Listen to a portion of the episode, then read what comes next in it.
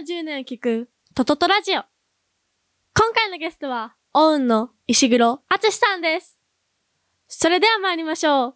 トトトラジオ、始まるよ。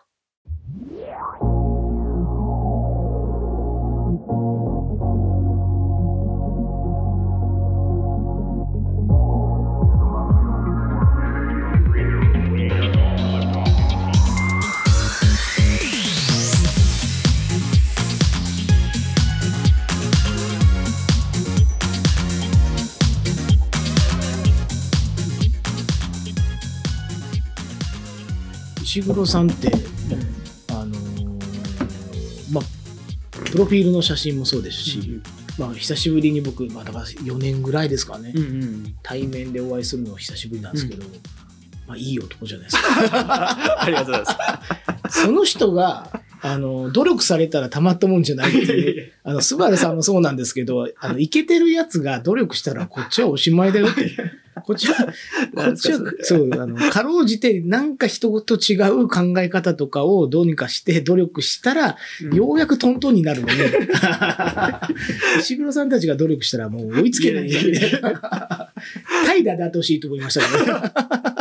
怠惰の時は全然あるんですけどね。いやいや、それが全く見えないですよね。ストイック。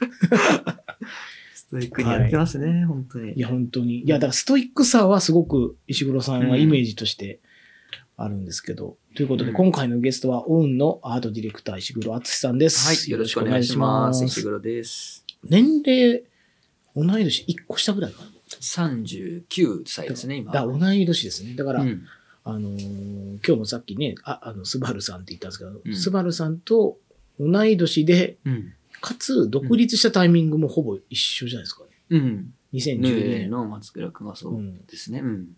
あ多いんですよ、2012年独立組が。2012、そうですね。僕が2013年の4月、あ、そうか、そうか、13年か。13年の4月なんで、ちょうど、もうあと10年です。う、うんもうじちょうど10、本当10年ですね。まるっと10年。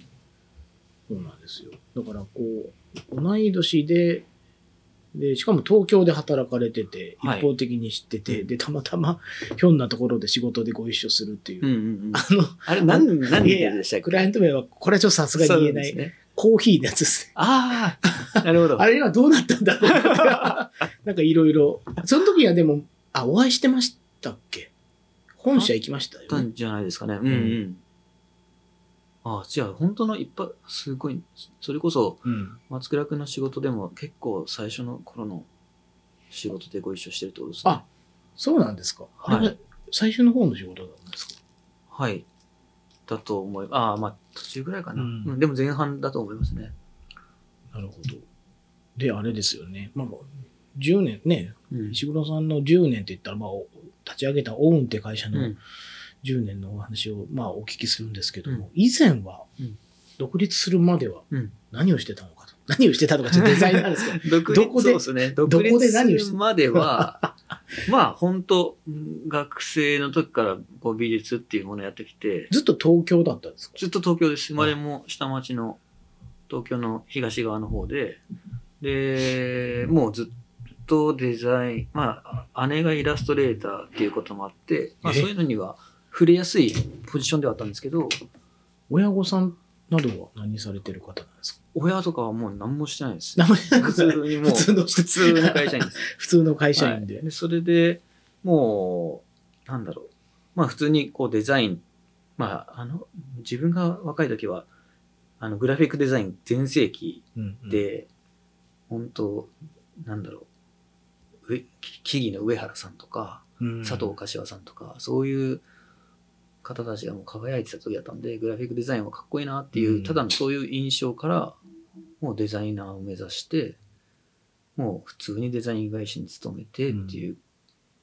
で、まあそこ、まあ、グラフィックデザインが好きだったんですけど、あの、突き詰めなければいけないなって思ったタイミングは、その突き詰めてるなっていうさっき話だったんで、あの、もうちょっと亡くなってしまったんですけど、野田凪ってうん。いう女性の AD の下にちょっとお手伝いする時があって、いや、すごいっすよね。そこの時代はかなりきつかったんで、何がきつかったんですか？あまり眠れなかったですね。あまあ、え、野田なぎさん時代って、うん。おいくつぐらいの時ですか？えー、25とかですかね。その、24その時点でデザイナーキャリアとしては、はもうもうスタートした3、4年ありましたね。で、で、そこからこう、まあ、宇宙カン、野田さんが宇宙カントリーっていう会社があったんですけど、それが解散しした時ぐらいに、あの、まあ、スタッフがみんな独立してっていうので、ちまあ、仕事は多かったんで、うん誰か手伝ってくれる人がいなかいないかっていうのが、こう、デザイン業界にこう、ちらほら すごい話。話が出て、なぜかこう、石黒くんい行くみたいな感じで言われて、じゃあちょっと行きますって言って、手伝うようになったっていう。いやー、伝説ですからね。今の、変な話、もう僕ら39で、はい。30代前半の方は、下手すると野田なぎさん知らない。そうですね。20代はもう100%知らない。うん。まあ、あの、吉田ユニさんの師匠というか、そうですね。作風もある程度近いような。一番近い影響を受けた方が、うん。その中で野田なぎさんの下でやられてる。そうですね。あの時はもう、自分はもう広告とかをそもそもやってないような。事務所に普通に所属してたんで、有名でもなかったりとか、そこからザ広告っていう案件に触れて、ねもう鍛えられましたね。え。いや、もう、基礎体力、今の基礎体力がもう基礎体力と根性がついた。ちなみに野田なぎさんははい、どのような方だったんですか、野田凪さんはもう自由な感じですね。もう昔のそういう業界の自由奔放さもあれば、うん。ちょっとこう、その中でも結構トリッキーなうん天才肌の人なんで、あちょっとクライもう先生だったんで、ちょっとクライアント待たせちゃったりしても、もう、おはようぐらいな感じで来たりとあか。すごいですね。でも、その説得力がありすぎるんで、うん、デザインのうまさもあれば。なんかアーティストな感じ、唯一かもしれないですが、AD、女性 AD もいろいろね、うんうん。あの、その後、僕の印象、全然もう、あれですよ。僕はもう末端も末端の中だったんですけど、あの、女性 AD は野田なぎさん一択で、うん。野田なぎさんがお亡くなりになって、まあ、うん森本千恵さんとか、あの、渡辺さんとかが、うんまあ、フィーチャーされるとか、まあ、分散されていったイメージがあるんですけど、うんあの時も、野田なぎさん一色だったなと思ったんですよ、ね。そうですね。世代的には同じぐらいだとは思うんですけど、もう、大、本当に第一線っていう感じでしたよね。ねえうん。そこで鍛えられて、で、そこを経ても、また大変なところで働いてましたよね。そうですね。でも、もし、あの、そこで鍛えられて、えーグラ、広告のグラフィックデザインの突き詰め方みたいのをうん。体感して、一回こう自分がデザイナーとしてやってるんだったら、その第一線に触れるべきだっていうのをうん感じて、あの、門を叩いたって感じですね。それは、どなたのものとか。まあ、佐野健次郎さんのところに、こう、すごいですよ。大変なところが大変なところに行くっていう。いきなりこう、何も面識もないのに、ああの、ポートフォリオを送りつけるっていう。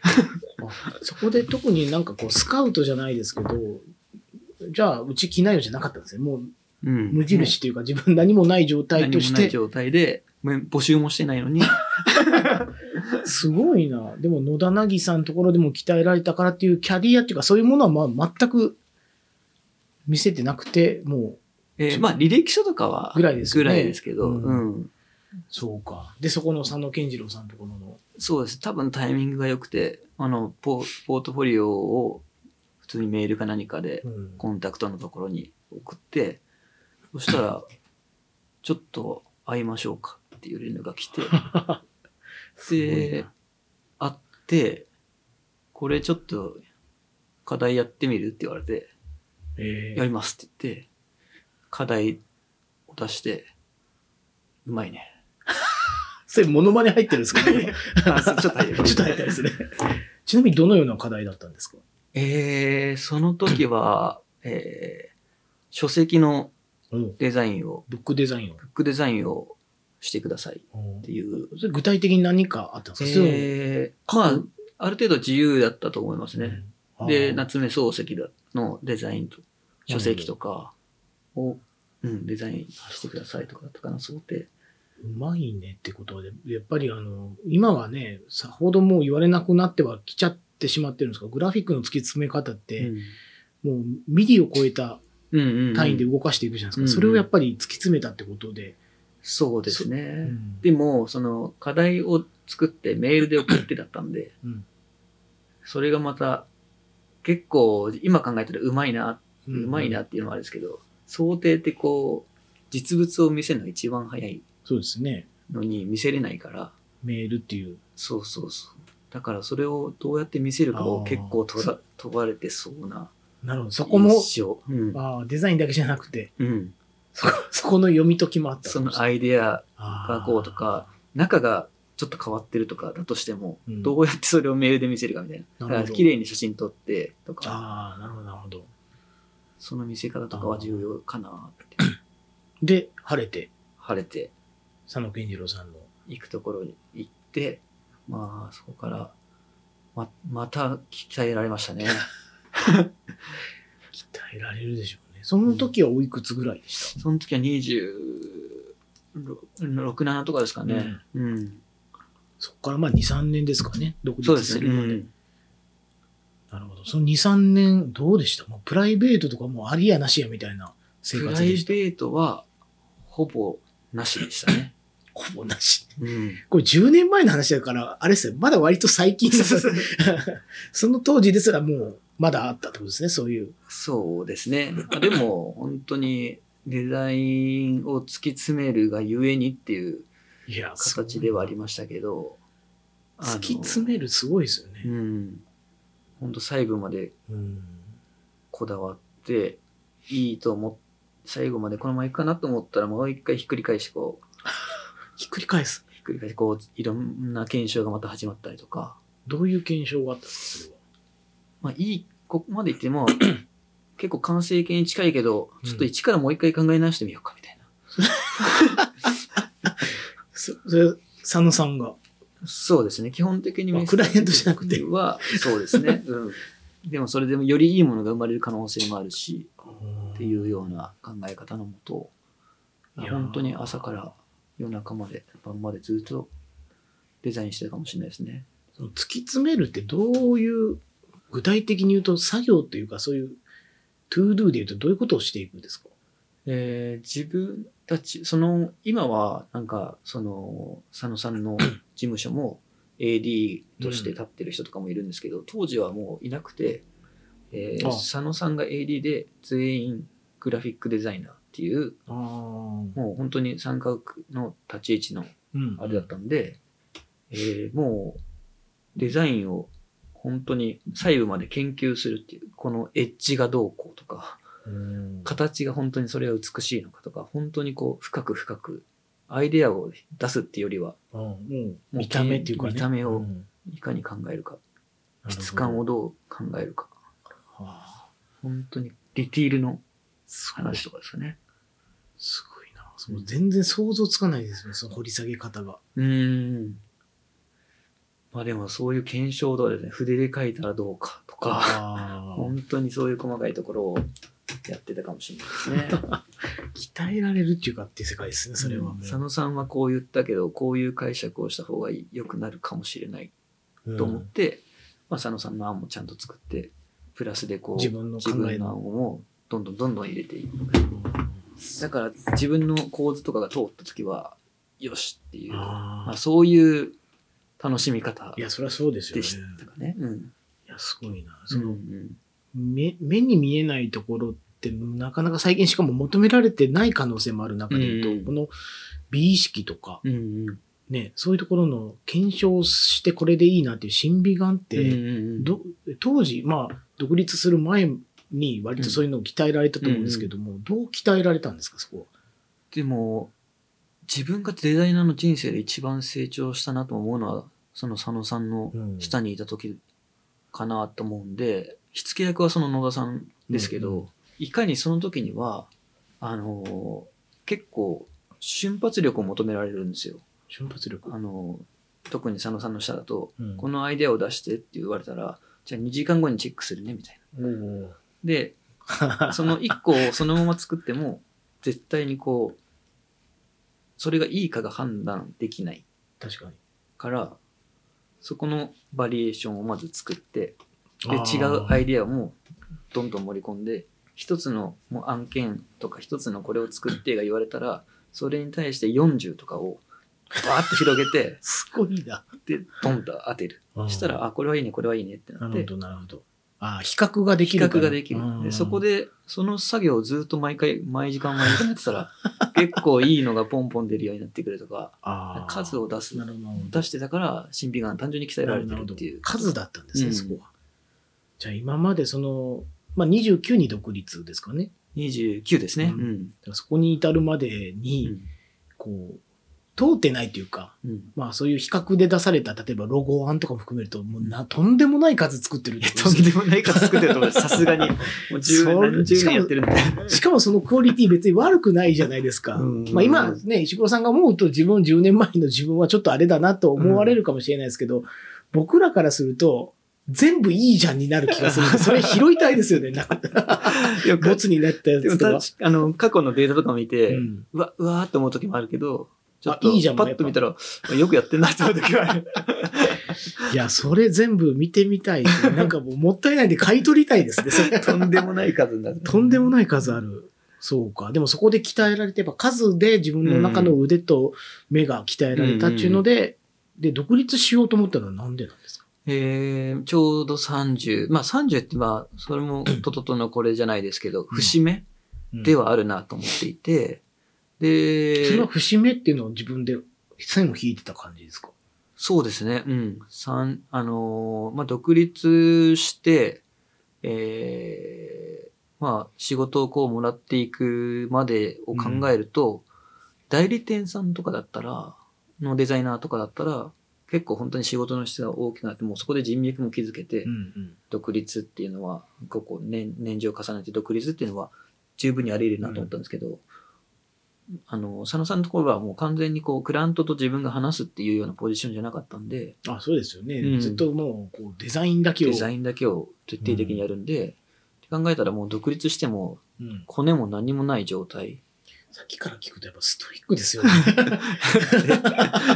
普通ね、なんかバンバンジー OK になるかと思ったら割とあの、ない方行きますもんね。すごいなだからもう、そろそろ独立して、そのコネ、なんかちゃんと人とコミュニケーションとか、あと若いから仕事を頼んであげよっかっていうようなことも、うんまだその時だったらあるかなっていうので、まなるほどあ、。タイミングは若い、今、自分の状況からしたら今なのかなっていうので、なるほど。はい。ということで、まあちょっとね、あのーこれからお聞きするのが、うん。石黒敦の10年間に起きた3つのことということで、オウンを立ち上げたことと、アートディレクターとして求められるようになったことと、うジャグダーに挑戦したことと、ということで、ま全部仕事の話ね。あ、いやいや、全部仕事の話しかないんで。僕も仕事の話しかないと思いますし、まあ、仕事と、うん、今、し仕事の話しかないな、なんですけど、自分の人生の中での仕事ってどういう役割というか立ち位置ですか？自分はよくあの、趣味は何ですかと言われるけど、趣味なんて何もないんですよ。本当になくて、よくスタッフとも趣味ってどうやって作るんだろうねみたいな話してるぐらいすで。ごい話してますよね。作るもんじゃないんじゃないっていう。し、いいって言ったら漫画読んだりとか、なんか食事好きだから食事行ったりとかありますけど、まあ、結局はデザインが趣味なのかな。いやだからすごいですよね。あんだけの突き詰めをやって、それを趣味っていう部分が。そうですね。ねえなんか絵描くじゃないですけどね。いやでもそれが心地いいんですよね。そうですね。時間の使い方として。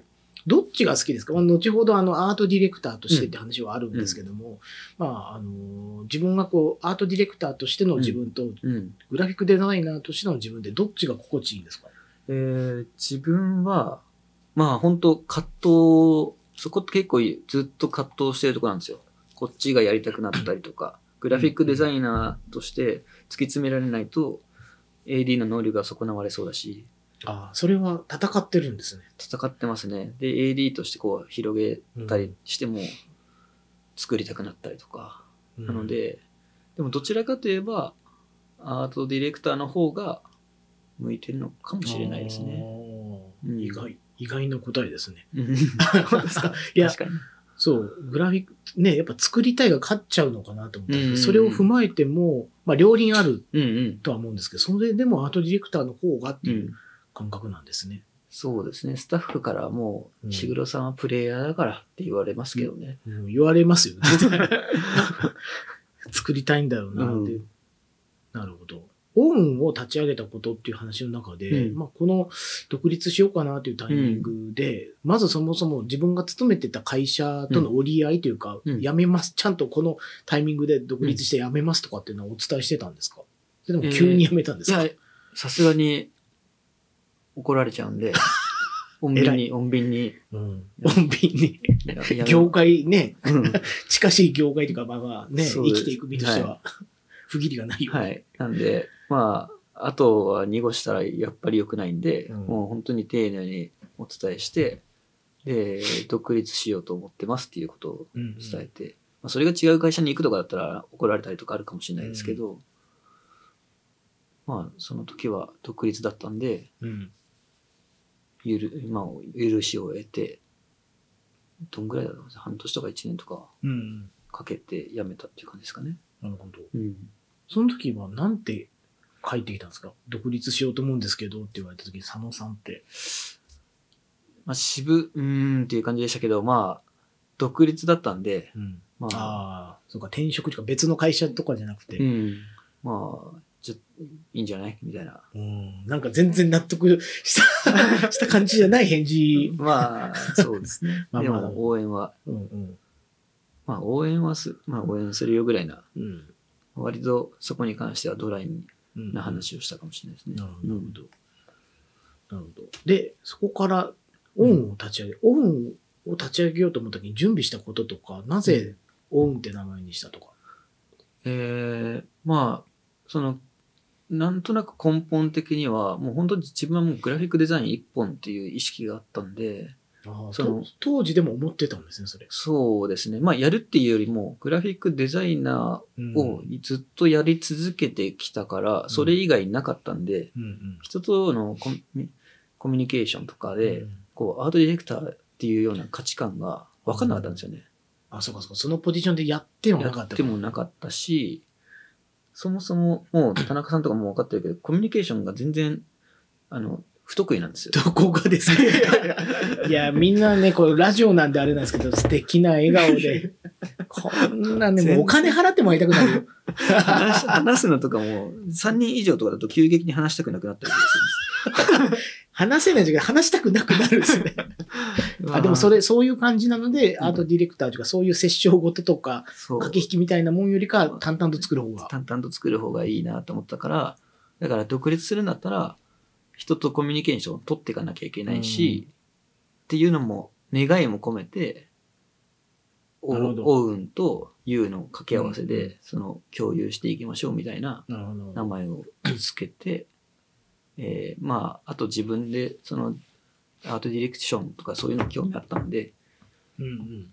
その願いを込めてっていう感じですかね自分へのエールだったんですよ。エールもそうですね。うん。この自分自身、オウンと、うんまあ誰かの言うっていうので、まあ一人で仕事するんじゃなくてっていうのを、うん、それはそうかも。うん、確かにそうかも。エールか。確かに。自分、自分へのなんだかんだでエールかも。一人じゃないよみたいな。かっこつけてみ、外に言ってた風だったけど。自分が一番響くみたいな。10年後に気づく。気づく。あエールエールだったんだ自分へのあれだな。うん、で、いお話を伺う限りずっと完全にエールですよね。ね、ね、願いを込めだって、自分がそうありたいみたいな。うん。そうありたい。うん、そうだな。で、オンを立ち上げなんですけども、まあ何もない状態じゃないですか。そ何もないこから。お仕事どうしてたんですか？えー、いや、もう何もなかったですね。なんもないですよね。はい。だからもう、高校の時の友達とかに 何かないとか、あ、そういう感じなんですね。本当にそんな感じです。何かない。なんかデザインうんするよ、みたいな。うんうん。で、代理店にギリギリ行った、一人唯一代理店に行った高校の友達がいたんで、、うんえーその子からちょっと、あの、会社でプレゼンしてみたらとか、うんそういうのをしたりとか、で言っても、そこでプレゼンをすると、まあ、いいとこの卒なんで、わすごい人連れてきたねみたいなことを言ってくれたりとかはするんですよ、上の人たちから。あでもそれぐらいで、あとはなんか全然関係ないフライヤー1枚うん会社の作ってとか、ほんとそんなんでしたね。下積み。もう、全然案件としてはなかった。暇でしたね。営業とかはされ、まあ今のが営業だと思今のがうんですけど。営業って言っても、本当それっぽい営業なんてしてなかったよくそれで生きていきましたね、東京で。ギリギリですよ。ギリギリですか？かギリすギリ。ごいな。ギリギリですよ。えで、そうですね。だから、でも、その、フライヤー1枚とえかを暇だったんで、しっかりと撮影をして、しっかりと 予算かけてるんです。予算っていうか、工数っていうかね、自分の中で。で、結構度外視してやってましたね。うんその、一つのフライヤーを印刷してって言われても、うんお金ないけど、印刷費もギャラも全部使って、あの、枚数勝手に作ったりとか、バリエーションをいっバリエーシ。ョン作ったりとか、で、納品しちゃうとか。うんあまあ、あっちは嬉しいじゃないですか。こっちは嬉しいとか心配になりますけど、大丈夫かなっていう。すごいな。そういうことをやってたんですね。やってましたね。で、それをちゃんと写真撮影自分でして、うん。サイトに上げて、なんか、それ、すごい 金かかってる案件に見せるっていう。あ。アートディレクターの、はあの、あれですね、仕事みたいな。大事ですよね。なんか、ルックってパッと見でなんか金かかって、まあ映画もそうなんですけどね、うん。予算に対して、うん。これって、あこんなにかけてやったんだと思わせれれば勝ちな気がするので、うんそれをもうやってたんですね。やってましたね。また違う鍛え方自分でまたし始めてますよね。そこで。グラフィックデザイン時代、デザデザイナー時代ってそういうことって考えてました？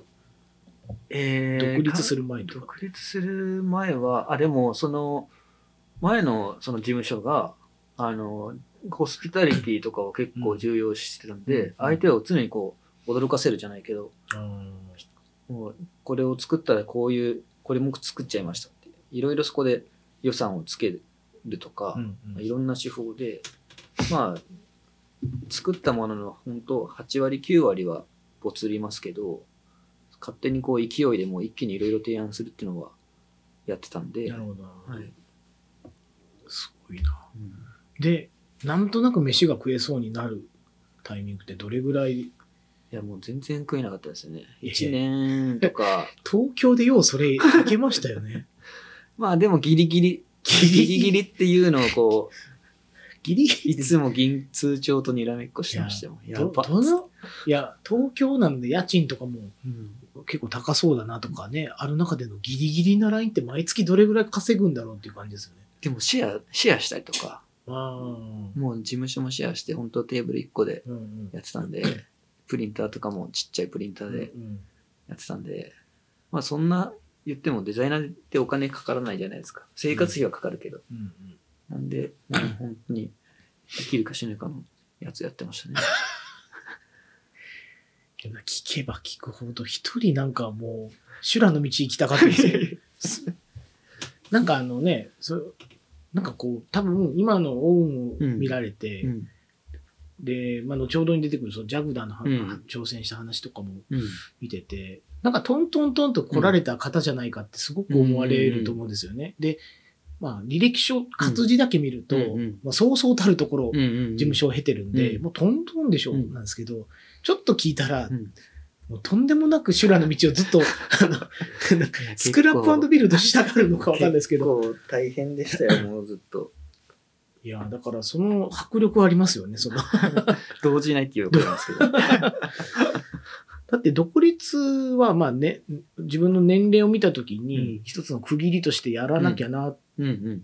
やらなきゃな、思わなかったらそのまま、デザイナーは、まあ、いわゆる雇われっていうか会社員としてやってた可能性もあるじゃないですか。まあ、それは、そういう方も多くいらっしゃるんで、いいのに、うんうん。わざわざ、そうですね。まあ、そこでアートディレクターになるっていう術があるんであれば、ももしかしたら変変わってたかもしれないですけど、そうか。うんちょっとだけじゃあ、あの、時間がずれてたら、その会社の中でも、うんあの、社員の方がアートディレクターになるとかう、ん制度として生まれてたら、そこで。そうですね。たた、だ、あの、自分たち、自分とかが辞めたことで、あなんか、そういう制度になったり、変わったとこもあるんで、なるほど。はい。あ、そういうところで、はい。あの、そこの会社もそういうものになっていったんですね。うん、だと、それも一つで一つの要素としてはあると思いますね。難しいですよね。うん結構そこはグレうん、ーなところで出世というか、うん。どうやって会社でポジションをうんこうアップさせるのかうん。とか、うん給料とかもね、うん難しいですもんね、うん。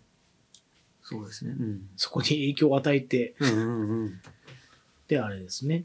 まあ、多少食えるようになったタイミングでどういうことが変わってたんですか？生活というか、その仕事の仕方も含めて。仕事の仕方は、実際はもう何も変わってないですね。独立した時とうん、その2、2 3年とかは、えー食べれるように、まあ案件が少しずつ、その、本当積み重ねでうんうん増えてはきましたけど、その仕事の質がすごいかって言われたら、そんなにこう、もうフライヤーとか、ちょっとファッションのカタログとか、あるぐらいで、うんえーやっぱりやってることは何も変わらなくて、うん。できるだけこう、大きく見せるようなものだったりとか、あと特殊になやつを組み込んで、まあ、うん。提案数とかだから多くしたりとか、なんか普通の人よりも探求してはやってましたけどね。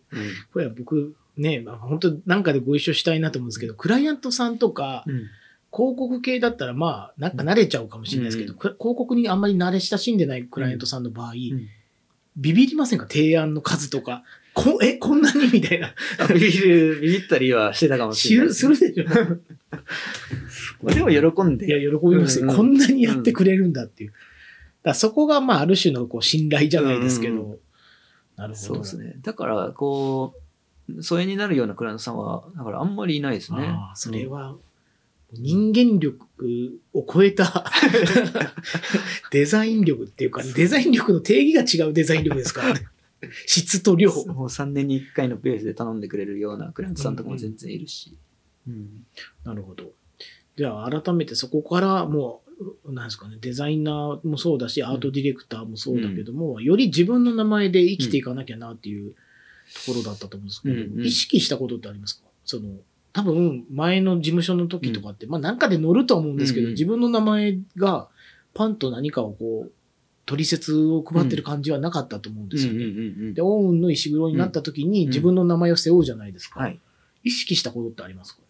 えー、そうですね。その、まあ、そこでちゃんとフライヤーとかそういったものもちゃんとしっかりやってるよっていうのを見せていって、かつそういうところの卒業生だよっていうのがあれば、ある程度こう、雑誌の、雑誌社の人から目を向けてもらったりとかで、えー、なよくこうデザイナーファイルみたいな、うんああいうものにうんうん載せてくれたりとかで、その時にこう、見え方っていうものは結構気にするようになったかもしれないですね。うん。まあ、特にもう東京の、まあ、ど真ん中というか、うんそっちでやられてると、そういう見せ方ってうんうん結構重要ですよね。うんうんうんまあ、自分を商品にするみたいなもんで。だからその会社名うん。を出すか、ちゃんと名前を出すか、それこそ会社のロゴを出していくか、顔を出していくかとかいろいろそこら辺は考えたりはしましたけど、えー。すごい。すごいな。うん。で、そういうことを一個一個自分の中で、うん。あのー選択してうん。進んでいく中で言うと、次の転機として、アートディレクターとして求められるようになったことと。うんうん。そうですね。いもうそれをずっとやっていったらその案件がある程度溜まってきたらうん。多分そこで爆発するタイミングが多分起爆になる時が来てちょうど5年あうん何年目かな。そのの節目があって、うんうん。でかい案件がたまたまこう集中したっていう年が。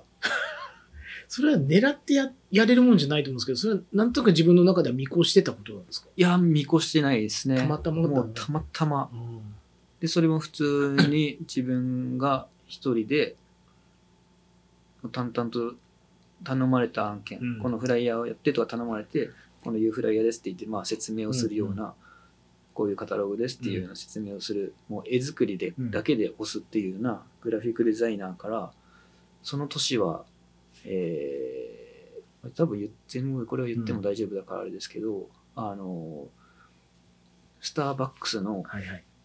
企画あのイベントうん。の全体のトータルのアートディレクターうん。として、まあ、アートディレクターっていうのかな、クリエイティブディレクターみたいな感じで一番トップに入ってやってほしいっていう。え、それどういうつながりで、それはもう代理店さんから、あ、代理店経由で、はい。でも、その代理店さんもいきなりコンタクトからメールが来ました。会社のコンタクトから。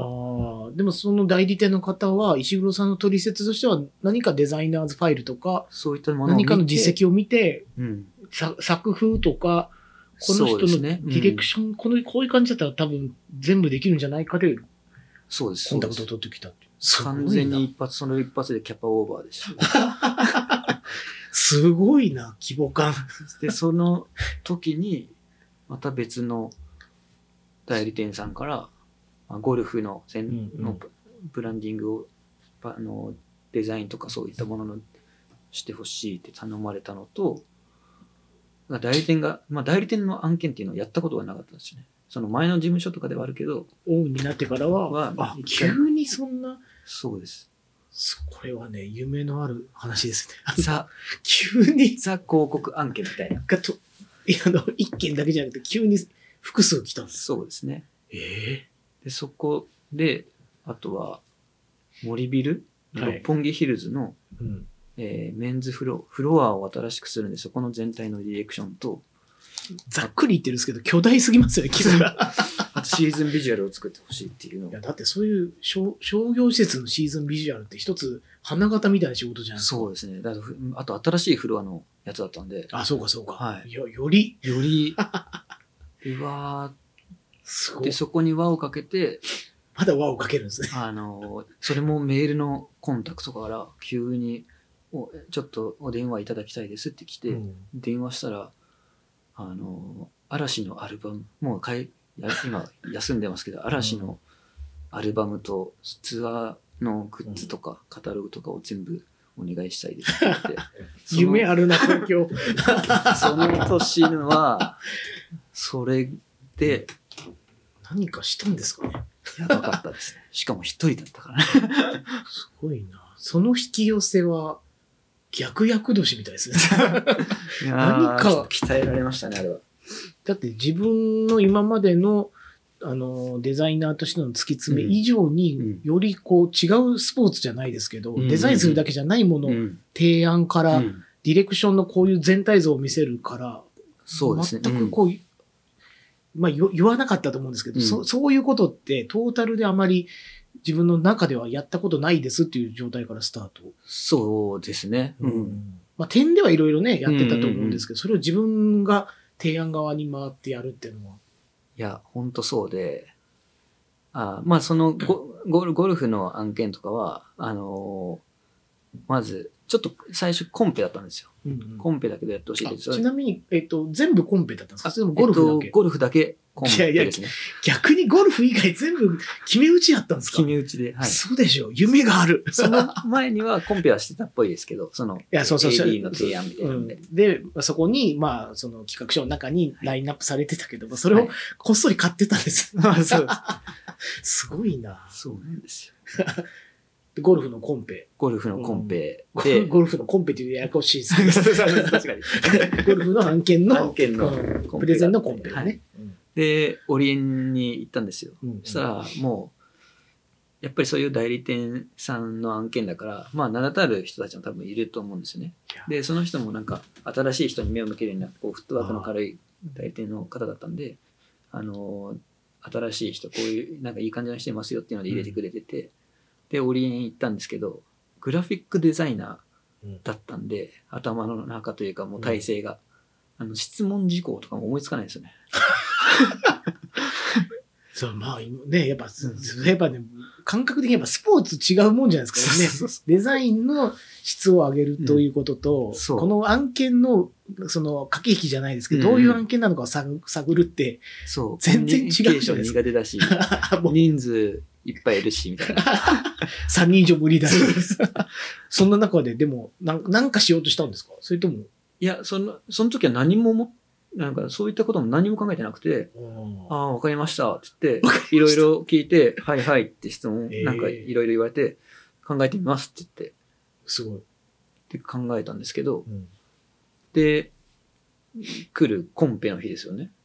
で、デザインをバーッと出したら、出したら多分、社長さんと偉い人たちもいて、そこでもう、なんか、それはすごいいい話ですけど、うんたまたま、あ、これいいね、じゃあこれでもう、決めたってなったんですよ。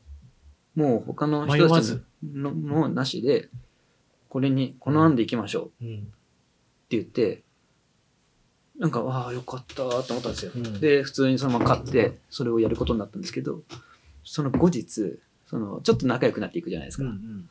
そしたら、クラントさんとか、その代理店の人と話したときに、しぐろさんはマジで本当にもったいないって言われて、もったいない。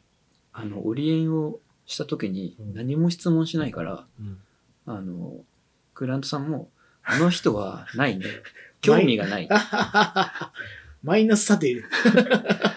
その代理店の人も、あの、いや、作品はいいと思うんですけど、なんかすいません、みたいな。謝ってたらしくて、すごいやりとりがあったんですね。裏側で。それを聞いて、うわぁ、これはもう絶対的に良くないなと。ああ、気づき。うん。あ逆じゃないですね。あの、俺別にそういうのうんあの聞かなくても大丈夫っすって自信じゃなくて、だってもう最初から、スタート地点から全然ちょっとレベル下げてるから。いもったいないなすごで、それは受け入れた？えー、うん。受け入れるというか、なんか、反省はした。できるできないは置いといて。ああ、もっと何かコミュニケーション取らないと。取ら取るとか、そう。だし、その、他のスターバックスの案件でも、プレゼンをしてたら、修正を言われると。でも、石、その代理店のその人も言ってくれたんだけど、修正を言われたら、あの、圧倒的にこう次にブラッシュアップしてプラスの案も持ってくるから、うんいい、まあ、あっちは喜ぶけど、それってすごい大変じゃないですかって言われて。そうですよね。だって、それだけじゃなくて、うんもう一個増えるんでしょ？延々と増えるわけじゃないですかっていそれあんなんなんか結構無謀な修正とかもたまには絶対う。うん。これから先もあるから受け入れないでいいよみたいな。でもう人によってこううまいこと丸め込む力も重要だよみたいな。まあ、この案、なんか言われたけども、いやいやこ、こっちの方がっていうふうにそうそう押そう。し込むことも大事だよ。これはこういうことなんで、うんこれしかこれなんですっていうことも大事だよって言われて。あそうか、今まではなんか、受けたフィードバックに関しては、もうほぼ打ち返してたってことなんですね。わかりました。考えますって。3つぐらい載せて。確かにとか言って。確かに。確かに。納得。一理ありますねって。なんか不満があったとしてもまうんあちょっとやってみるかみたいな。ああ、そうか。そなんかそれはすごいですね。じゃあ、そのアートディレクターとして求められるようになったタイミングで、仕事の質もそうなんですけど、仕事の仕方も周りからフィードバックされて、あ、これじゃダメなんだなダっていう。メだなって思いましたね。あそうですね。その時はまだこう、マンパワーのデザイン力とスピードで打ち返してはいたんですけど、数、本当に仕事がパツパツで、まあその案件は同時だったんで、もう思考回路も結構ギリギリの状態で、で、打ち合わせに行ったのに打ち合わせなかったりとか、もうスケジュールもなんかギリギリになってきて、把握できなくなってきてて、で、あと、そういう、でも逆に良かったのはそういう状況で、あの、考える時間がない時に、あの、AD としての質問を問われる。うん。その時にどういう質問が？だからもう、一発でもいいから、一瞬でもいいから返さなきゃいけない。その場で返さなきゃいけない。はいはいはいこのものはどこっちにどこに置けますか？あどっちの音楽がいいですか？とか。その時にもう、ある意味達観して、もう、なんとなく決めるっていう。あそれは自分の中でですね。まあ、周りは多分そうじゃないと思ってると思うんですけど。でもそれで一回こ、こ、こっちがいいと思いますっていうような判断を瞬時にその現場現場で言っていくっていうほど。ことで、だからグラフィックデザインじゃないですよね。そこは結構鍛えられましたね。で、ふとした時に、あ、あれ違かったかなって言ったら、意外とリカバリー、後からこう戻せて修正もできるから、あの、その現場判断は言うのは結構大事なんだなと思って、いや、すごいな。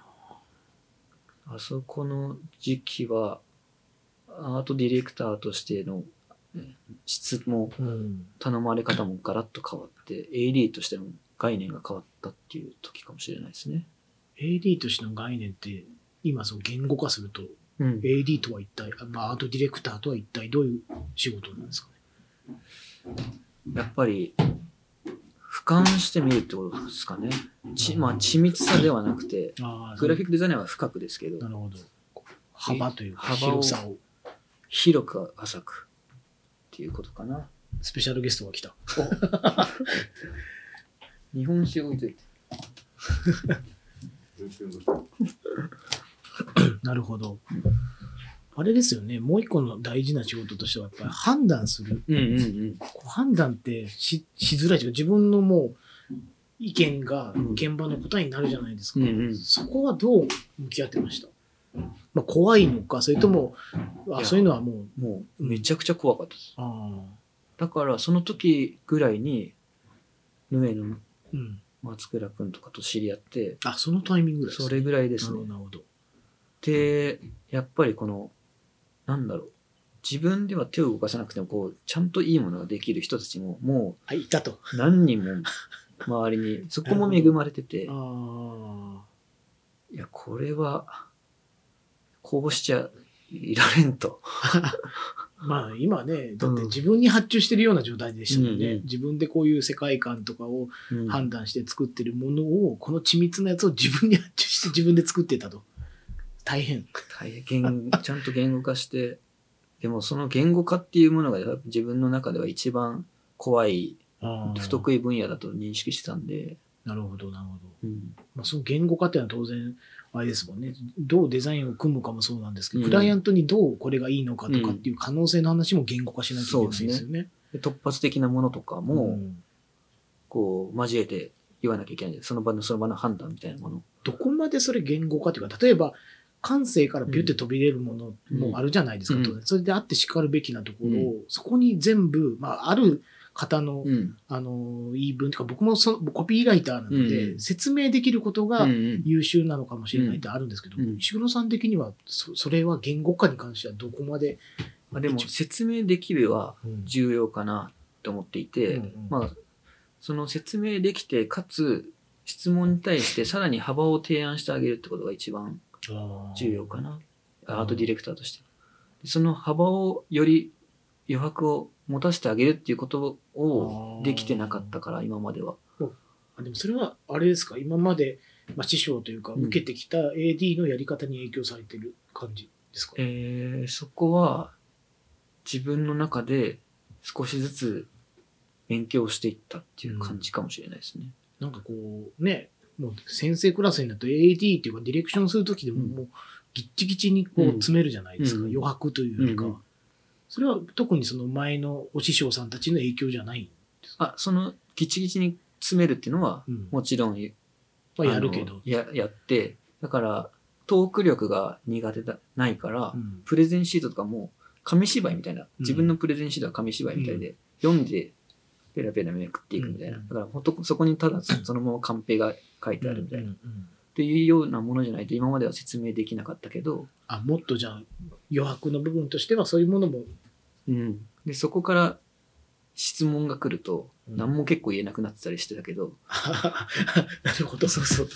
台本に書いてないとそそこはもう、でも今そのアートディレクターっていう立場でそういう案件をこなすにつれて、あの、相手の思っている以上の余白をこう提示してあげるということがだんだんこうできるようになってきて、なるほど。うん。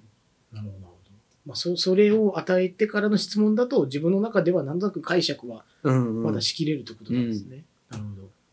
今は絶対に赤がいいとしてて、プレゼンシートを作ってても、でもここが青がいいんですよっつったら、うんああ、じゃあ青で作り直すかどうしようかなっていう風になってたかもしれないけど、うん青だったらこういう場合を考えられるし、うんそしたら黄色とかこっちもありだから、うんしたらうんこういう提案にもなるかもしれないですね、みたいな、結構広く広くうんうんうんコミュニケーションが取れるような能力はやっぱり AD の気。質なのかな。あうん。じゃあ本当に徐々にその自分は今まで最高の赤を作ろうとしてたけども、コミュニケーションするっていう、まあ、セッションするっていう前提の仕事の仕方に変わってきたと。うん幅を持たせる。うんだから結構その日本とかだとグラフィックデザイナーから AD になるっていうのがなんとなくなっちゃってるけど全く違う職業だから、そうなんですよね。うんなんか出世魚みたいな感じで、うんその時が来たら、うんうんなるみたいな感じかもしれない。まあ僕らで言うと、コピーライタうんーが次のポジション行くってなったら、なんか CD みたいになっていくみたいなもんなんですけど、でもそこって、まあ CD ってまた美意識が問われるというか、それこそ、ね、何かはあの美術館の仕事ってなったら、コピー考える、コンセプト考えるだけじゃなくて、全体のね、うん。世界観を AD と一緒に考えるとかってなった時に、うん。ちゃんと見据えとかなきゃいけないとかね、うん。そうぜ全然違う仕事ですもんね、そうなると。だからそのいろんな黄色とか青とかを出した時にやっぱりグラフィックデザイナーの今までこんなにつ突き詰めたのにっていう考え方とはまた違う話だから、あー。それを一人でやるっていうのはなかなかこうハードル高いなって思だから AD とデザイナーがたまにバチバチになったりとかするのはそういったところで。AD 兼デザイナーの時と AD とデデザイナーを別の人にうんうん。分けた時ってどっちが可能性を感じたりしますか、えーい現時点で今だと分けた方がうんうん、可能性は感じられるかなとは思思いますね。っていうのも ちょうどそのさっきの案件がすごい重なってきた時のタイミングでスタッフが初めて入ったりとかして、うんうん。でそうするとあの AD ってこう広げてちょっと検証をしてもらうとかのうん。時間ができたりとかするとよりいろんなものがこっちからも提案しやすいとかだからあこの関係性とを自分の中に両方取り入れればいいのかっていうだけだったんで、なるほど。うん、で今だとプレイヤーの力もあるから、えー分けた方がその子の案と自分の案で単純に案数がさらに増えるっていう。あ、そうかそうか、うん。そういう使い方もあるんですね。うんプレイヤーの自分も、そうそうそう。なるほどな。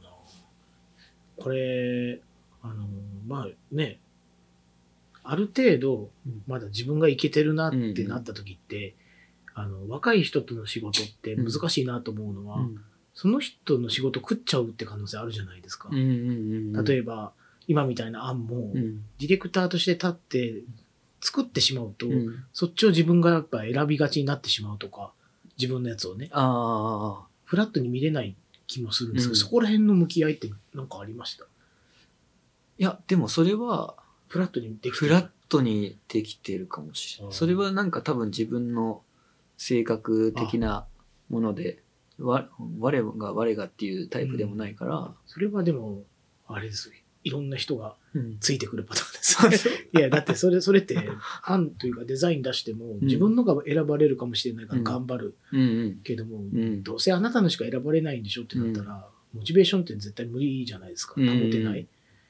ちゃんとそこは、うん、同じ、うん。だからこう案によってそこがもしかしたらスタッフは嫌なところがあるかもしれないけど一応こう全部自分が説明するとか、一緒に場に同席させてもその人が変わったら作ってる案がうん。人が違うような気がしちゃうから全部自分が説明して同じようなあとおすすめは誰ですかって言ったら自分のじゃないのを普通におすすめする時もあるし、うん。一番フィットしてるやつがあれば。そこの切り替えってすごいなと思う,、うん。思うんですよね。あの自分の企画が、まあ、僕ら側で言うと企画が選ばれないっていう話で、自分でその企画をプレゼンして、うん。自分の企画をやっぱ選ばれたいと思っちゃって、色色色つけちゃうんだろうなって思うんですね。でもその自分の案もうん。どう思うみたいな感じで見せてるし、あそれはでもフラット、そこでもフラットやと思ってるんですよ。ああとスタッフなんもこっちがこうしした方がいいよってあ調整してるからそそんな根幹の出してる人がこれっていうだけで。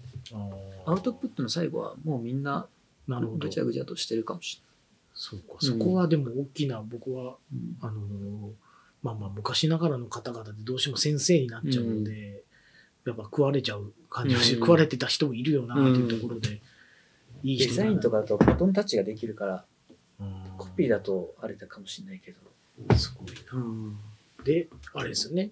もうそういう、まあ、ステージが3つぐらい変わる仕事をして、うんで、いよいよ、まあ、その時に僕はお会いして、うんうん。お仕事でもちょっとご一緒して、で、あ、すごい方がいるもんだなと。で、蓋開けてみたらもう修羅の道を行って 全然トントン拍子じゃなくて、全然取ってるしやから。わざわざ苦労する方に行って、で、あれですね、僕がこの前、あの、ノートってね、うんうん。プラットフォーム、記事、ブログみたいなやつで、うんう石黒さんの挑戦の話をうんうんそんなことしてたんだっていうのが3つ目の、ジャグダに挑戦したジャグことと。ダに挑戦。まあ、ジャグダっていうのは、あの、日本のグラフィックデザイナーたちの、まあ、ギルドというか組合で、まあ、なんか、まあ、保険の待遇もあるし、うんまあ、業界内でのデザイン力を引き上げようみたいな、うんうんまあ、文化にしてみたいなものも当然機能としてある場所で、毎年グラフィックなアワードがある。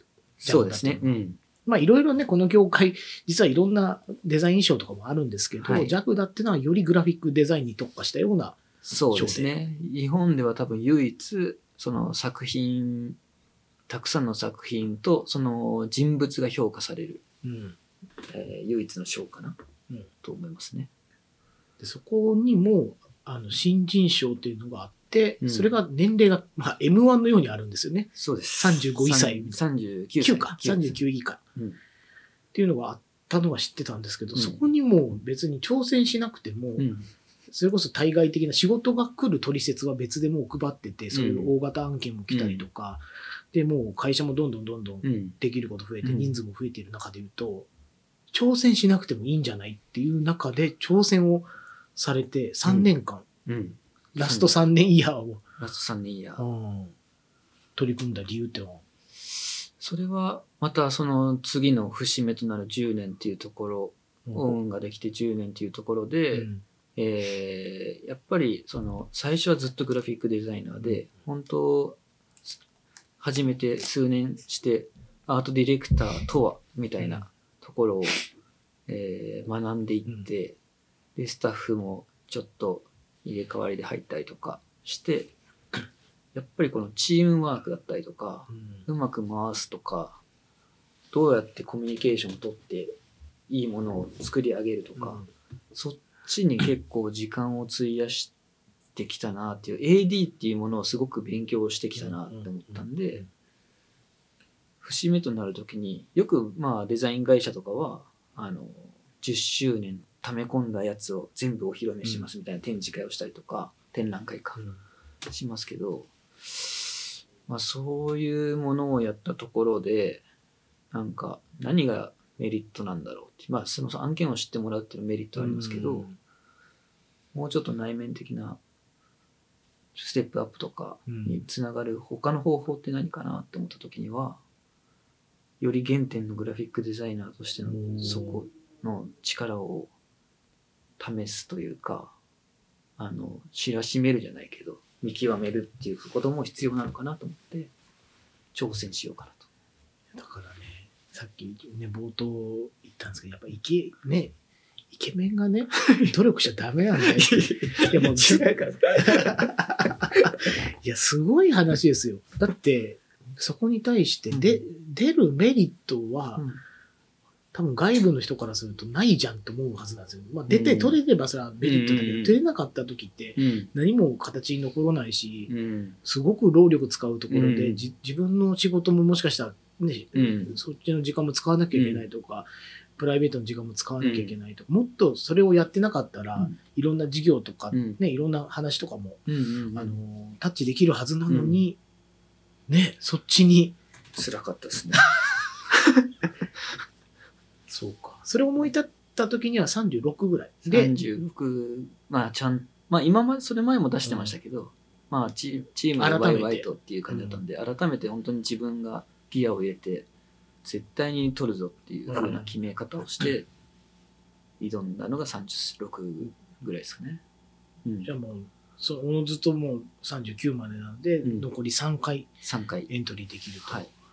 でまあ、詳しくはね、ノート読んでいただければなんですけどまあ、1年目に何したのか、うん2年目に何したのか、3年目に何したのかというところをちょっとお伺いできればなんですけど、まあ戦略じゃないですけど、いろいろ考えられて、そうですね。うん。1年目はもう、今までのお祭り感覚をなしにして、自分たちのクラントワークがどれだけ評価されるかっていう軸ではなくて、うんえー自分の己のこうグラフィックデザインのスキルを 存分に出してやろうというので。えー作品的なものを作ったりとかうんでもう単純にぶつけるっていう。その時の、まあ、対象となる仕事っていうか、うん自分たちで自主制作みたいなものってどういうものをやってるえー。それはもう小さい展覧展示会をやったりとか、うんもう勝手に作って、そのまあ小さい展示会でもやってしまえばもう作品はたまるからそうですね。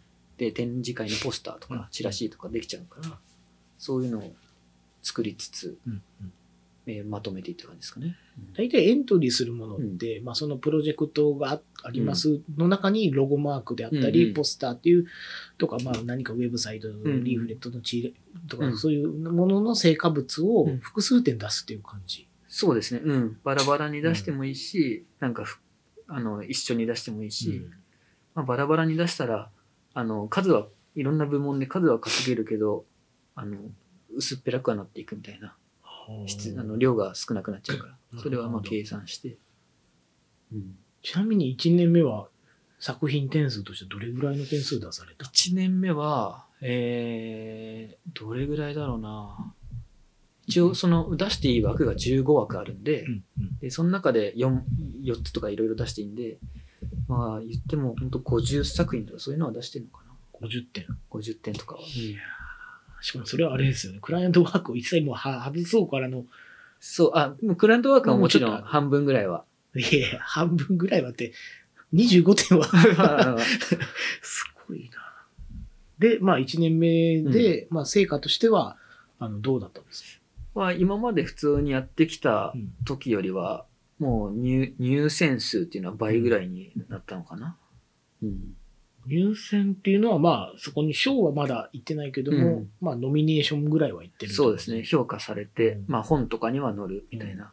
うん。あのね、皆さんは多分、一般の人々には馴染みがない、あの、うん年間っていうそうですね。うん一冊4万円ぐらいする 人を殴ったら軽く脳死残せるぐらいのやつが、そこにはいろんな作品が載ってる中で言うと、エントリー、エントリーというか、そこに入選された作品としては掲載される。掲載される。まあ、それでもいいんじゃないと思うんですけども、そういうわけではないですもんね。まあそうですね。そこでも、うん。そこでを評価軸にしてる人もまあもちろんいるとは思いますけど、うんうんうん。まあ今回は一等賞を取るみたいな話だったので、でね。うん。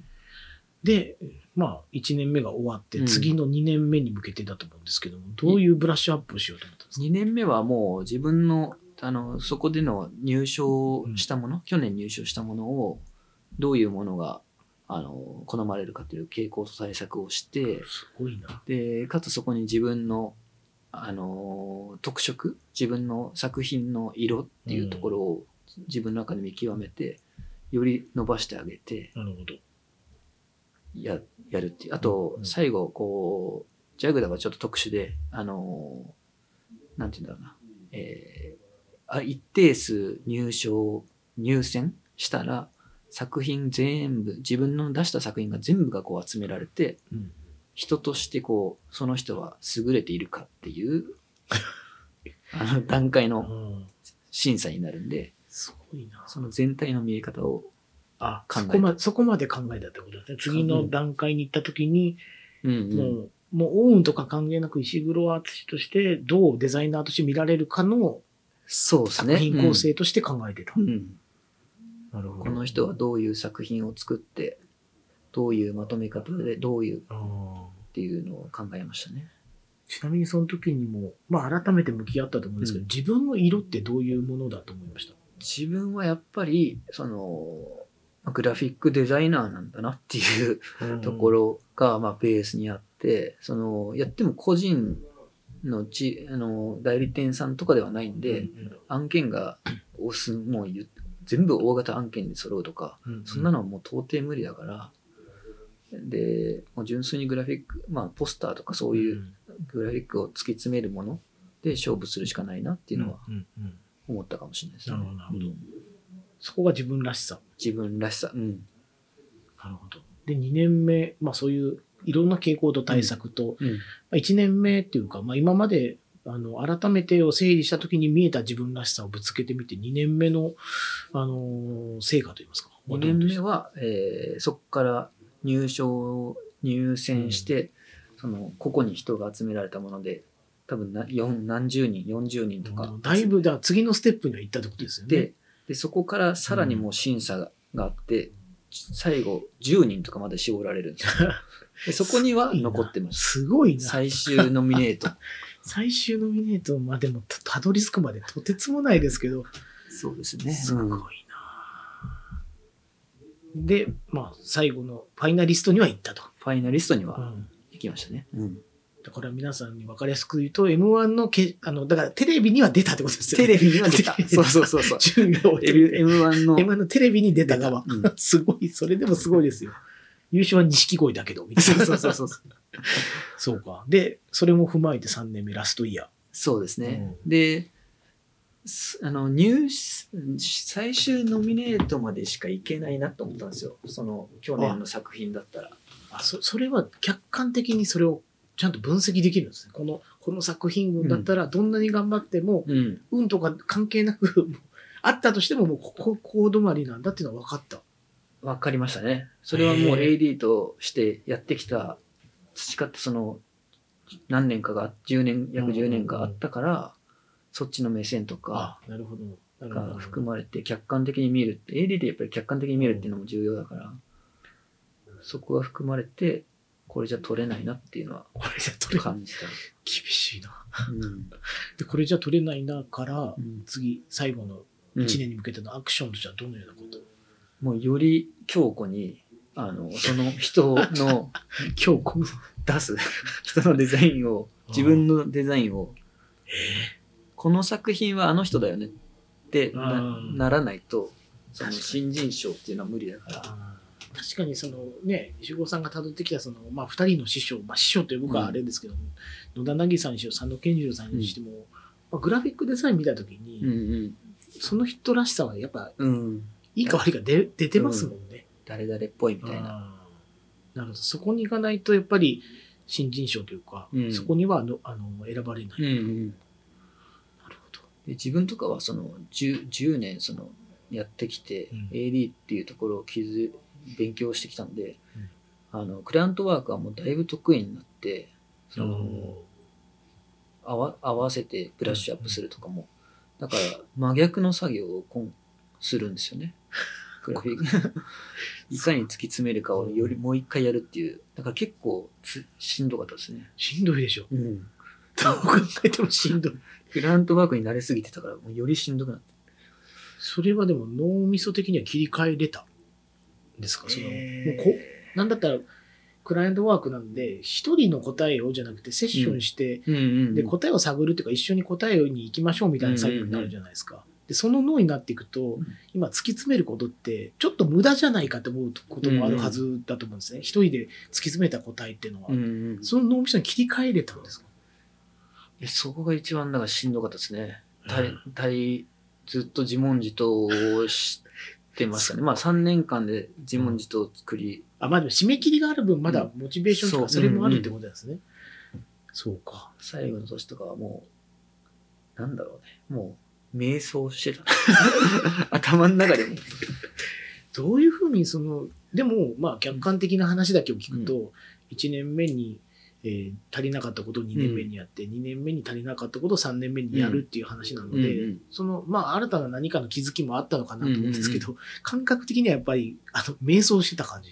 その3年目は、やっぱり作風を知ってても、うんあの、誰、その人って思われるには、新しいものを生み出さないといけないっていうのが一番の課題だったから、その新しいものを、あたこの世にないような、見たことのないようなうん。新しいデザインを生み出すのは、そこが一番辛かったかな。辛いですよ、その答えがないというかね、逆に、例えば歴代のそういう賞を捉えた方々って、そことも向き合ってこられてるんですよね、きっと。そうですね。それをナチュラルにやってるのか、戦略的にやってるのかは違いあると思うんですけども、うんそういう方々って逆に言うと、そういう向き合いの結果、なぜ賞を取れたんだろうっていう。いや、でも、その、やっぱりその人たちの字の作品の色が出てるからかな。変に、だからそれがすごいいいかって言われたら難しいんですよ。うんその AD としての仕事がすごいそういう人たちに集まるかっつったら、そう。まそあ、やりづらい人がいるかもしれないし、だから僕もそのノートであの発信された時に、だからみんな多分僕だけじゃないと思うんですけど、やる必要ないんじゃないかなっていうのは仕事のうん。営業っていうか、うんオウンのブランディング、うん。石黒さんのブランディングと全くそこってかけ離れる作業に近いところで、あんまりメリットないんじゃないかっていうのが多分みんな思ったところで、本当？そうか。うん。なるほど。だって、おっしゃるように、うん。クライアントワークが得意になって、うん。AD として、いや、うん。変な話、もうね、えっと、AD とデザイナーで言うと、もらえる金額というか、位がやっぱり AD の方が上になってくる中で言うと、そっちで楽しみと勝ち筋が見出せてる中で言うと、まあそっちの仕事をどんどん増やせていけるし、逆にどんどん頼みたくなる中で言うと、こっち側の突き詰める側のデザイナーとしての石黒さんというところのニーズよりも、こっちの方が高いじゃないですか。そう。でも、僕的には、あの、金額面だったら、AD とかなんかもらえるとかはあるかもしれないけど、そこが最初に言ってたように結構紐づいてるものだなって思うから、価値、金額の価値とそのうん。熱量とかそういうの価値がいろんなところで分散してるから、なるほど。一概にはということですね。うんうんなるほど、なるほど。まあ、でもそれは僕は当初、その、うん。あのノートで、まあ、ノートしか最初に何かこう SNS でうん。実はみたいなのをうんうん。と読んだ時にはそうなんだっていう時に感じたものなんですけど、まあ、このノートを読むのと、あの今回お話を伺って、まあ、修羅の道行って、うん。そこで あのカムバックするとよりパワーアップして帰ってこられる方なので、この3年間の中でかなり、えー新たな気づきというか当うんうん。然グラフィックデザイン力がぐんと上がってるはずだし、うんうんその向き合い方も変わってるよなと。うんうん。で、まあ、ラストのこの1年間でうん。とびっきりやったことというか、うん。なんかあの今までのえー1年目2年目でやってこなかったこととか気をつけたことって何かあったんですか？もう、あの、まず後悔しないようにっていうことが最後、あの、うん。最後の年なんであったんで、あと、まあだから徹底的に、あの、必要ないだろうことも、もしかしたらって考えて、全部リカバリーするいいな。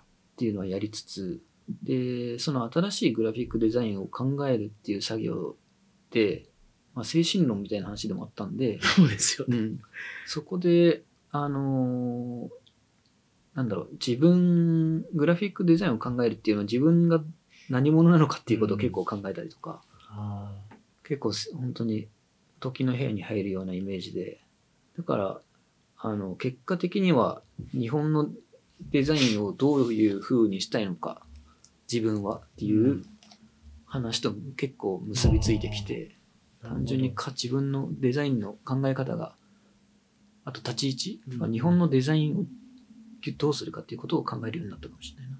あうん。その挑戦を。挑戦を経て、うへん。ー今までは自分のデザインがどう評価されるかとかだったけど、あーもうあるもうもう自分のごくごく個人的な。うん。それが日本のデザインはどうかっていう話になってきたかな。おー。ん。そういうのはなぜ日本全体のデザインになったんですか？それ、は自分が新しいものを作り、うん。作って、で、評価されるっていう前提だったん、うまあ評価されましたけど、その中で、それってこう、自分の作ったものがいろんなその若い世代にどういう影響を与えるかとか、うん。多分そこまで審査に絶対影響するから、そこまで考えていたんですけど、そうするともう自分のこれからの立ち位置とかこれからの未来のデザインはどうなるかっていうことを結構考えていったかもしれないです。ああ、うん。そうかそうか。そこと向き合うことで、うん。デザインの未来とか、そうそそう。そう。こも考えた、うんうん。あのね、今までにないものを考えるっていうのはうん。相対的にないものを作らなきゃいけないので、うんうん。デザイナーとしてのこの、まあ、あの未来じゃないですけど、このどうなってるかっていうのが全体像を考えた上で、そう、うんでもそれで考えるからこそ、それってやっぱりジャグダ新人賞の本質だなと思って、これからの未来に、あの、栄光を残しそうな人に与えられる賞だから。なるほど、なるほど、なるほど、そういうことなんですね。あの賞が取れたっていうことは、うん。デザイン、デザイン自体の未来を切り開ける人だなっていう。可能性があるあそういうことなんですね。うんグラフィックデザインでいいよじゃなくて、うん。デザイナーとしてとかデザイン全体の未来に一石投じそうだなの、うん。確率が高そうな人がそうそうそうそう。選ばれるはい賞。わすごいな。結構そこを考えるさ今まではさ考えられてなかったんですねその3年目はそこを一番考えた年そこが一番違ったかな、なるほど。うんまあ、そうなった時に、まあうん、当然その、ついてくる成果、うん実あのこあの結果っていうのは大事だと思うんですけども、それ以上に、そのプロセスの中でそういうことに気づいたっていうことの方が僕はうんうんうん。今後ね、あの、うん。まだまだ僕たち生きなきゃいけないじゃないですかってなった時には糧になるよなと思ったんですけど、うんうん。そこら辺、まあ、まあ、ちなみに結果はいかがでしたか？結果は去年と同じで、うんもう本当にも最終何百人とかいる中で、うん。最後の10人うん。ぐらいには残って、えー そこで敗退っていうことですね。うん。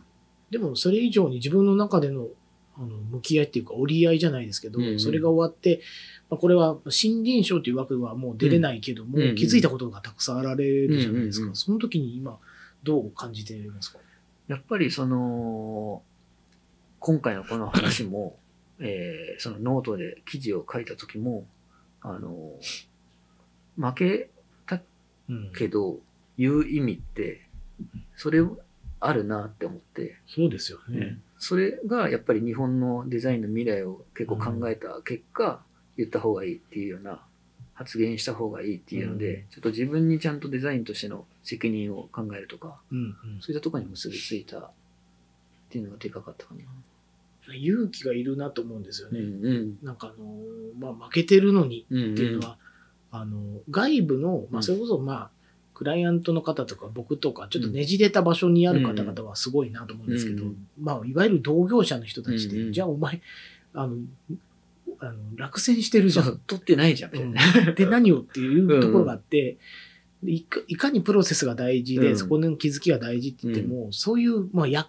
なんか変に足を引っ張ろうとする人ってのはたくさんい言おうと思えばいる中で、よくうんうん、言うこれ多分勇気だなと思ったんですけどね。勇気はいったし、こっぱずかしい気持ちもあったりはしたけど、それもよくよく考えると、日本人って、あの、ちょっとこう足を引っ張るような体質もあったりするから、で、やっぱり、あの、そういうショーの話って知りたいけど、うん。逆に考えたら勝った人が、こうこうこうでって言っても、はいはいって思っちゃう人たちも絶対いるから、で、負けたからこそ、うんあの、例えば自分がそのノートとかにも書いてあるけど、あの、師匠である佐野さんに店に、作品を提出前に店に行きましたとか。今回そのプロセスとしては今までのその一人で完結というよりかいろんな人に見せたっていう話も。そうですね。うん。で、客観的な意見も聞いて、っていうのも、その人に見せるっていうことは、あの、勝った人が発言したら、あの、ちょっとずるじゃんとか思う人もいるかもしれないけど、まあね、うん。でも、まあ、それ、そういうことをしてでも、やっぱり勝つってことは重要だったりもするから、うん。そういうのを考えると、やっぱり、あの、負けたからこそ言えるうん。ものっていうのは絶対にあるなと思って、いやー。スムーズにやっぱり聞けるかなっていう。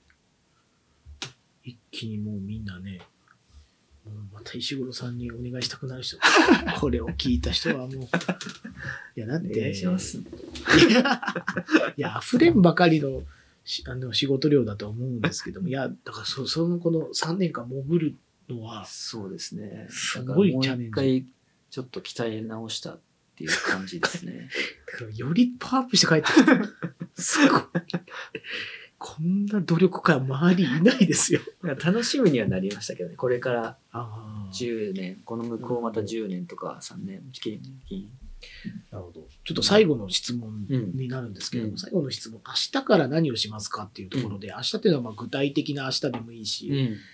まあ厳密に言うとあれですね、あの石黒さん今ちょうど京都に来てて、うん。明日で言うとあの、福岡にはい。忘れた財布を取りに行く。どういうことなんだろうっていう明日は、当にね。何なんだろう。本当にね、大変だから。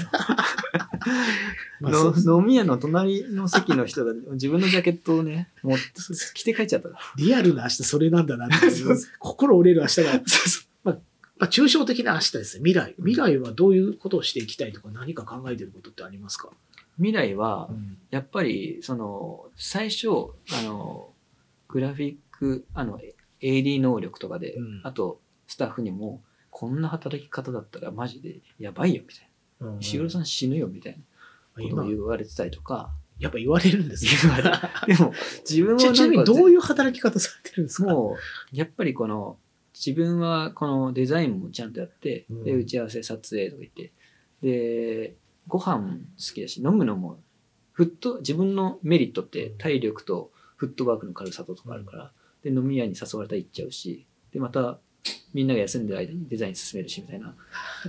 寝てないの？そう、あんまり寝てないとかでもいけちゃうから、そんなのじゃダメだし、下もなかなかついていけないよって言われたりもするから、ちゃんと会社としての組織づくりみたいなのを考えてはいて、なるほど。で、それがまあ、ヌエの松倉君とかもよくそういう話もしてるから、で、やろうって思ってたんだけど、あの、今回のその、新人賞に突き詰めるっていうのは、うんやっぱりその AD とデザイナーみたいな紐づきと一緒で、うんうんうん。